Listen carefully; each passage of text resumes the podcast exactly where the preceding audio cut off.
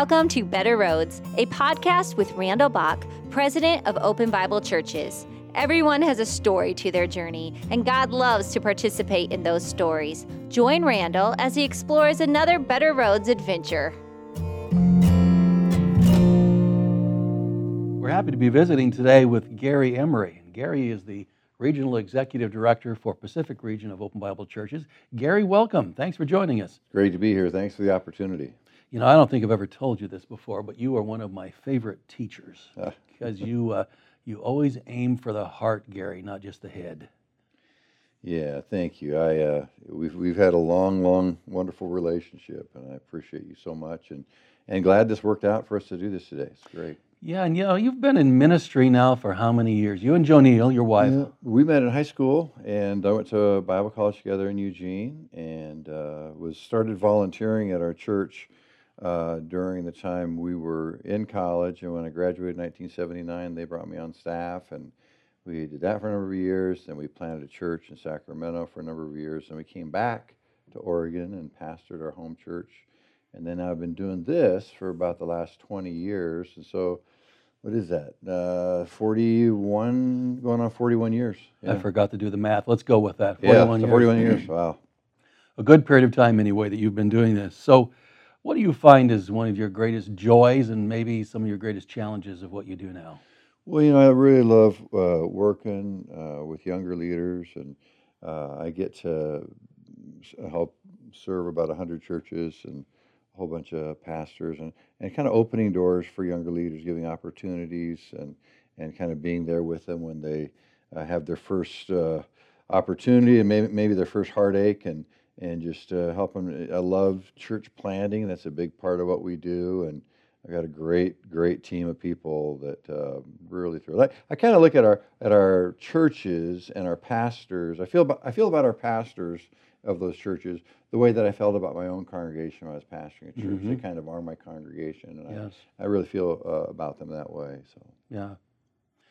So, in this Better Roads podcast, we we talk about the choices that we make, about the roads that we choose. But some roads, Gary, we get assigned.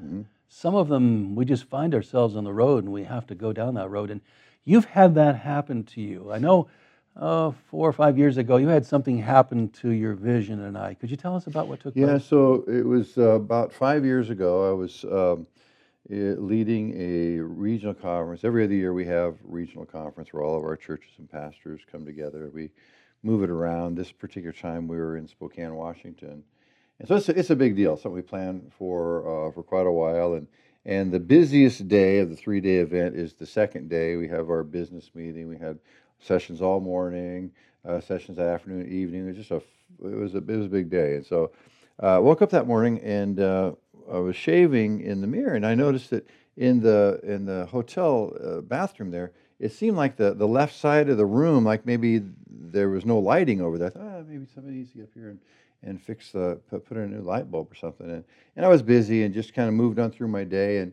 but all during the day, it, it always felt like the left side of the room was was kind of dark. And uh, when I got a break, I went and kind of did a little eye check where I covered one eye, and uh, right eye was fantastic. I covered my right eye. I looked at my left eye. It was all of a sudden my vision had dramatically de- decreased. I said, "Oh, that's not good." And, Mhm. and so I just kind of got through the rest of the conference and uh, got home uh, over the weekend.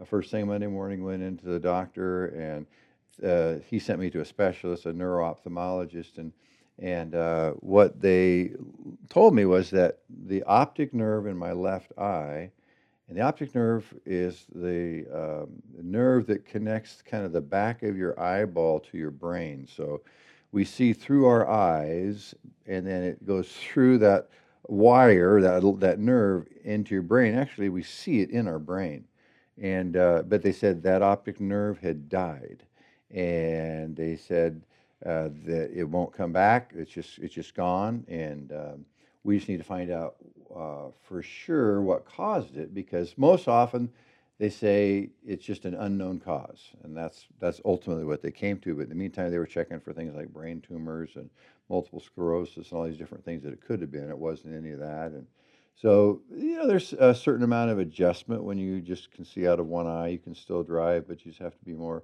cognizant of things around you. You lose a lot of your peripheral vision. You lose some depth perception. So there was a lot of adjustment. Um, the doctor had told me, said, uh, only about uh, one out of five people who lose one eye in your condition will lose the other. I thought, well, that's not the greatest news I've ever heard, but that's not too bad. And we got through that first year, and the doctor said, okay, so I think I've we've done what we can do. I think you're stable, great. And I said goodbye, and I said, uh, I laughed. I said, I hope I never see you again. So, and uh, so I went on, and the next five years were fine. And then um, this last October, I was returning from a, a missions trip. Uh, we'd been in Colombia and Costa Rica. I came back, and on the plane on the way home, I, I again I kind of noticed the same type thing, but this time with my one good eye, with my right eye, and uh, got home. Same kind of thing. It was over a weekend. Get in the doctor, and sure enough, they sent me back to the same doctor. And I said, "Oh boy, I told you I didn't want to see you again." And uh, here I am, and and so that that eye was uh, going dim as well. Same exact condition, and so I've been blind now for about about three months, and learning how to to adapt and you know working with the, the commission for the blind there where I live and and learning new technologies and and trying to trying to figure out how to do what I do. Mm-hmm. I neglected to mention that you do live in Eugene, Oregon, and um, I, I try home to of the home of the mighty duck. That's right. I I try to put myself in your shoes and think, what would it have felt like when I first got that word and you and you hear the word blind? How, how did that hit you? What did you do with that? Yeah, well, you know, in a way, it was a little bit gradual because I had the five-year thing before, so I had a, a better understanding of what was happening in the right eye. I was about ninety percent sure when I got that. Uh, I went to the doctor the second time that it was the exact same problem as before.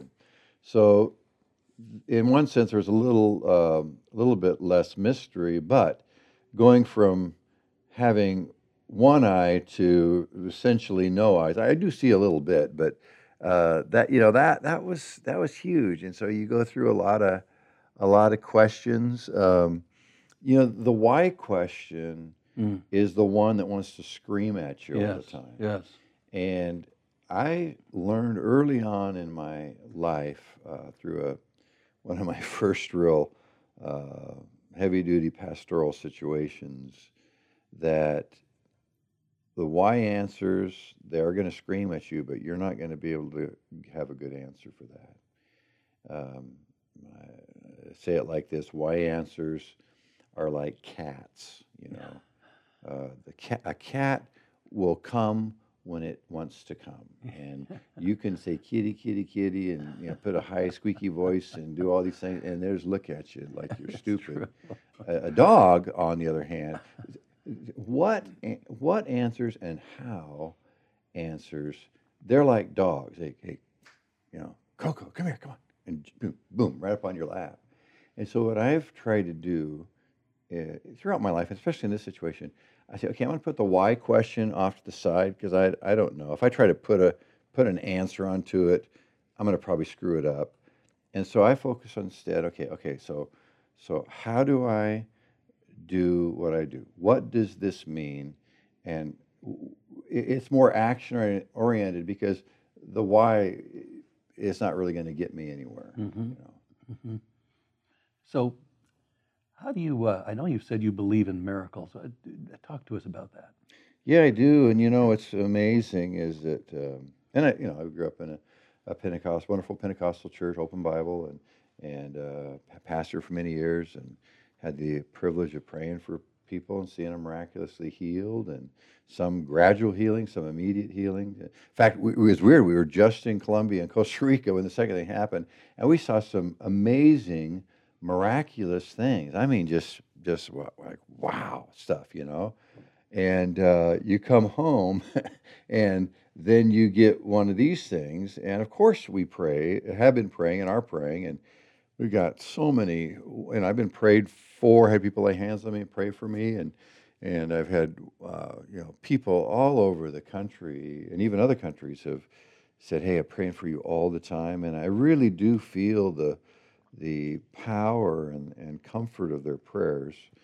because there's there's a lot beyond the being blind. There's you know a lot that comes out of that that you've got to cope with too. So I felt a lot of that, but at the center of it, I haven't been healed, and um, so I, this is the way I've postured myself, and maybe this makes sense to some, maybe it won't, but I just say, Lord, I'm, I'm believing you for a miracle. And I, I basically say to people, hey, I'm on that miracle list. You know, mm-hmm. I, I've got my name on that list. Amen. And I'm praying. I believe, you know, I believe in a God who can do anything. So, yes. But at the same time, I, I don't believe on waiting uh, for a miracle. Uh, when, when you have a life to live. Yes. Um, I thought a lot about the, the men that w- the man that was by the pool and uh, Jesus comes on and says, "Do you want to get well?" He basically gave all excuses. Well, I can't get well because uh, you know when the when the water's stirred, you know the angel troubles the water. Nobody helps me to get in. The first, I'm not the first person in. That whole story, by the way, sounds pretty strange to me. But but I'm not the, I can't get in there. So he gives all the reasons why he can't be healed. Basically, he was waiting on. Uh, his whole life was just kind of waiting for a miracle, and and for me, you know, I'm 62 and I've, I've still got things that I know God wants uh, me to accomplish. I'm still uh, a father, I'm still a husband, I'm a grandfather, I've got uh, responsibilities. And, and so I, I said, Lord, while I'm, while I'm trusting you for a miracle, I, I don't want to wait for one. I've got, to, I've got things I need to do. And, and, uh, and that's kind of how I've postured myself. So. so you're moving on, moving forward with life. I've been thinking about how, you know, with husbands and wives, we all have certain roles. We get used to working with each other for over the years, which you've done with Joe Neal. How does this how does this change hmm. now? Where you know, I'm sure you would just go ahead and Joe Neal would go with you, and how oh, that yeah. how's that affect? Well, it's you know it's been interesting because uh, we we met in high school. By the way, we met in a competitive speech and debate class, which so if you're going to meet somebody to get married to, you know, it's like more dangerous than online dating. Maybe right in there with meeting somebody in a bar or someplace. You know, I don't know, but uh, but uh, but we've had a we really have had a wonderful marriage. No marriage is perfect, and and but we do debate once in a while, and and so uh, but but we've had a really great marriage. And I was thinking about this the other day because uh, nobody else uh, will uh, deal with the impacts of this more than her, other than me, of course, but other than her, because it it, it kind of almost gives her like another job, and and especially as I'm still in the early phases of learning, there's a million little things that you would never think of. You just, just close your eyes. Now I do see a little bit. I have to give that disclaimer. I can see just kind of a, a couple of feet in front of me in kind of a shrouded way. In the daytime, it's like a bright white fog. At at night, that fog becomes very dark, and and so um, but if you go through your day with kind of your eyes closed, you get a sense of how dependent you can be on others. And, and it's just my wife and I at, at home, and our kids are raised. And so uh, a lot of things uh, default to her. I'm trying really hard to be as independent as I can. But sometimes, even in that effort to be more independent, I end up spilling something, dropping something, making a bigger mess for her to have to clean up. Um, you know, I got this is funny, but uh, the other day, uh, I'm I'm home. She had to run some errands, and I'm just sitting on the couch watching the news, or kind of watching news, listening and kind of watching. Mm-hmm. kind of see ghosty figures on the on the news, which you know the way the news is right now, ghosty figures are probably pretty appropriate. but uh, but I'm sitting there, and we got this puppy that just totally refuses to be potty trained. You know, like this dog just believes, hey you guys don't go outside. Why should I? and I can, I can, I can smell that she's left a little tootsie roll close by. but you don't know and where. I, and, and, I don't want to get off the something. I know I'll step right in it, which is kind of a metaphor for all of life. I just know I'll step right in it. So I, I, I called Joe Neal and I, I kind of did uh, kind of my own version of that uh, that horrible TV commercial my dog is pooped and I can't get up, you know. And uh, so, but it's just like a lot of things. I broke, a, I dropped a glass on the on the floor and it shattered in a million pieces. I, I couldn't move. I was in my socks. I just had to stand there. I couldn't help. So there's a lot there. But but with with us, um, I was so I'm so thankful that we've had such a great relationship, and we've looked for what are the blessings of this. Well, one blessing is that we even physically, you know, in proximity, have to be closer to each other because I'll use a cane sometimes, but most often with her, I've got my hand on her elbow and or maybe we're holding hands and you know, I've always been a fast walker. Even when we're on vacation, I, we'd be going someplace and I'd have to stop and I look and she's like 20 steps behind me. You know, that's just, you know, so I'd wait and I you know, understand. I always felt like she did it out of respect. You know, I think Abraham's wife walked like behind her, but uh, so it's been an ongoing. But now, of course, I can't do that, and uh, you know, we're and it's nice. We're close by, and I and I thought, what would it be like if we had a horrible relationship and and maybe she's gotten a huge argument, and then the next thing I need her to help me walk, you know, down this uh, street or whatever, and uh, so it's it's uh, man, I, I have the most incredible wife, Yes. um, and it's uh, it's a lot, man. You, you know, all the focus tends to go on the person who's going through the thing. You know, name name what the thing is. I have great friends that the wife been going through cancer, but I'll tell you what, a lot, a lot, a lot goes on the spouse, and same thing with us. So yeah, she's my hero. So you're, you're talking about how you are adjusting to the dependency and uh, n- new ways of doing things. And um, how is how would you describe this has affected you spiritually? I mean, you you're walking with the Lord like you've always walked with the Lord, but is there anything else happening to you as a result of this? Well, yeah, I mean, a couple of things. Um, you know, we always pray pray with our eyes closed. Is that where we were taught? I don't know where we learned that. In the Bible, actually, Jesus always like lifted up his eyes to heaven, but we always, you know, pray with our eyes closed. And so, in a way, it, it just sounds strange, but in a way, I, I just feel like I'm praying a lot more because I and I think I am because you know your your your world is um, darker, obviously. Um, and I just feel like I commune a lot more with the Lord than I did.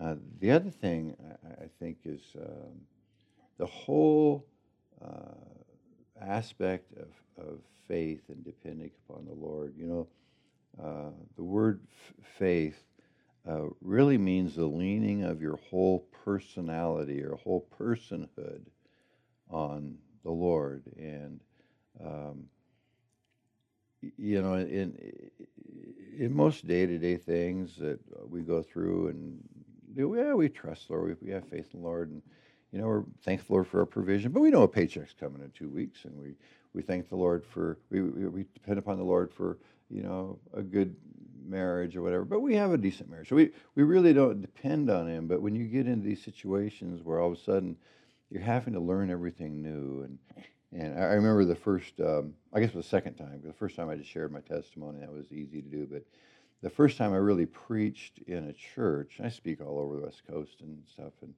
and as a part of my work, and love doing that. But first time I was going to speak and really preach in one of our churches after becoming blind, um, you know, preparation is different. Yes, I would Now think. there are tools, and I'm learning to access these tools. But like, so I do. I read a lot of audiobooks, but that's different than finding references. So you use Siri, you use Google. There's a voiceover program, and you're. I'm learning all this stuff. So there's a lot more. I notice I'm a lot more just on my knees, just going through it in my heart and my mind, uh, and saying, Lord, if I, you know, there's no way this is gonna gonna uh, help anyone unless you really uh, show up. And he's been really wonderful. But man, the the level of dependence upon him hmm is way deeper, and that's good. And I noticed you wrote recently in a Christmas letter that you said, since losing your eyesight, you said, I've never treasured the light like I do now. Yeah, it's it's something you know, just for me personally. And and, and by the way, I just a little a little factoid that I learned. Only about eight percent of the people who are blind are like one hundred percent lights out blind, like close your eyes that blind. That's very few uh, people. I've I've met some. I've talked to some. Uh, but uh, so I see, like I say, I see a little bit. And for me, uh, when I'm outdoors on a sunny day, uh, the sunlight, and I'm sure there's a scientific reason for this that I haven't studied out, but the sunlight gives me more um, I get to, I, I can see more and I can see better. Mm-hmm. It still isn't anything like before, but it is. And sometimes I'll just go and stand out in the front uh, courtyard of our house and just soak up the, the sun and kind of look off the hill there and, and see the grass, which which looks green because part of being blind too is that you're gen, almost completely colorblind when you lose what I've lost. So a little bit of what I see, it tends to be. A, but but that day I could see green grass and and and I go inside. You can have all the lights you want in the world on, really, but and all it does is for me is it creates a lot of glare. It doesn't give better vision per se, but the the sunlight. And I thought, isn't that isn't that something like the Lord that Yes. His light Good. is different than the light of the world. You know, uh, the light that this world can bring. He His light is so much more beautiful, Amen. So much more powerful. We've been talking today a lot about how you have adjusted to and you're dealing with the road that, well, seemingly was assigned to you. You didn't choose this road, and how you adjust to that, how you deal with that, and allow God to work in you through that. But as we bring this to a close today, I want to ask you about the other roads in life. There are many that uh, you and I make, choices that we make, roads that we take. Some are good and some are bad. And you could give a recommendation today and tell someone summarizing your life, Gary, what are some of the better roads you have chosen you're pleased about? You know, I mean, I could talk about the the choice of to say yes to the Lord in ministry, to say uh, to to to marry uh, not just the right person, but hopefully to be the right person when you get married, and and those kinds of you know, do we go here, do we go? There? Those are all really important choices. But I think what I would really say is, you know, the, the choices that I've made and that I encourage other makes others to make, you know, you make the no victim choice in life Mm. so that when bad things happen to you or difficult like this when, when things happen you get to decide whether or not you want to be a victim or not and uh, you know it's there's a lot of victimology out there but you can't be a victim and be a leader simultaneously period and so making a choice not to be a victim uh, making cho- uh, the integrity choice to do the right thing regardless I, i've learned that you know a lot of times we want to find solutions that makes everybody happy. Yeah, that's, that's not even scriptural. In fact, it, it might just be a trap. Uh, but we can always do, always do what we know in our heart and mind is the right thing. How people respond to it, that's not on us, but we can make the integrity choice. Um, and I think the, the, the cause choice is one that I think about a lot. You know, and David, um, was uh, very young and and uh, seeing what was going on at the outside of Bethlehem there with, with Goliath and the way that nobody would would stand up and take him on. He he uh, something rose up inside of David uh, when he spoke to his brothers and he says, "Is there not a cause? Isn't there something that really matters here?" Mhm. And that's what I ultimately try to think about every day of my life. There's a cause that we're part of. Jesus could have done this whole saving the world thing, you know, without any of our help. You know, I mean, he paid the price, but he, he didn't need us to go out and, evangelize and start church. He could have done all that because he's God. He's, he, uh, but he lets us be involved in the thing that gives him the greatest joy, and that's seeing men and women, boys and girls, uh, come to faith in Christ and and just that that burning with that cause. I, I don't know where I got it exactly, but I can remember being a little kid out of my paper route at you know five or six in the morning, and I, I, even then I knew I was called into ministry, and I would think about the day that I would stand before the Lord, and I would give account, not you know not whether I'm going to go to heaven or hell. That's settled at Calvary, but but to give an account for what I have done with what I- how I've stewarded what he gave me, what I've done with the opportunities that he's placed in my hand. And I want to hear those words, well done, thou good and faithful servant. Mm-hmm. So I just encourage people, man, you're going to go through stuff. I mean, you're just going to go through stuff. Don't be a victim, you know. Live with integrity and keep the cause of Christ paramount because this life here, this is the short life. You know, there's an eternal life that's ahead. And that's the one that we need to be focused on now if we're going to enjoy things the way we want to enjoy them then. And so, Amen. Powerful, Gary. You know, I think as I've been listening to you, I think this is your finest hour in terms of modeling leadership for all of us. You've been doing that today in this podcast, and I want to thank you for sharing. thank you, Randall. Appreciate the opportunity. And thank you for joining us on this Better Roads podcast. I invite you to join us again next time.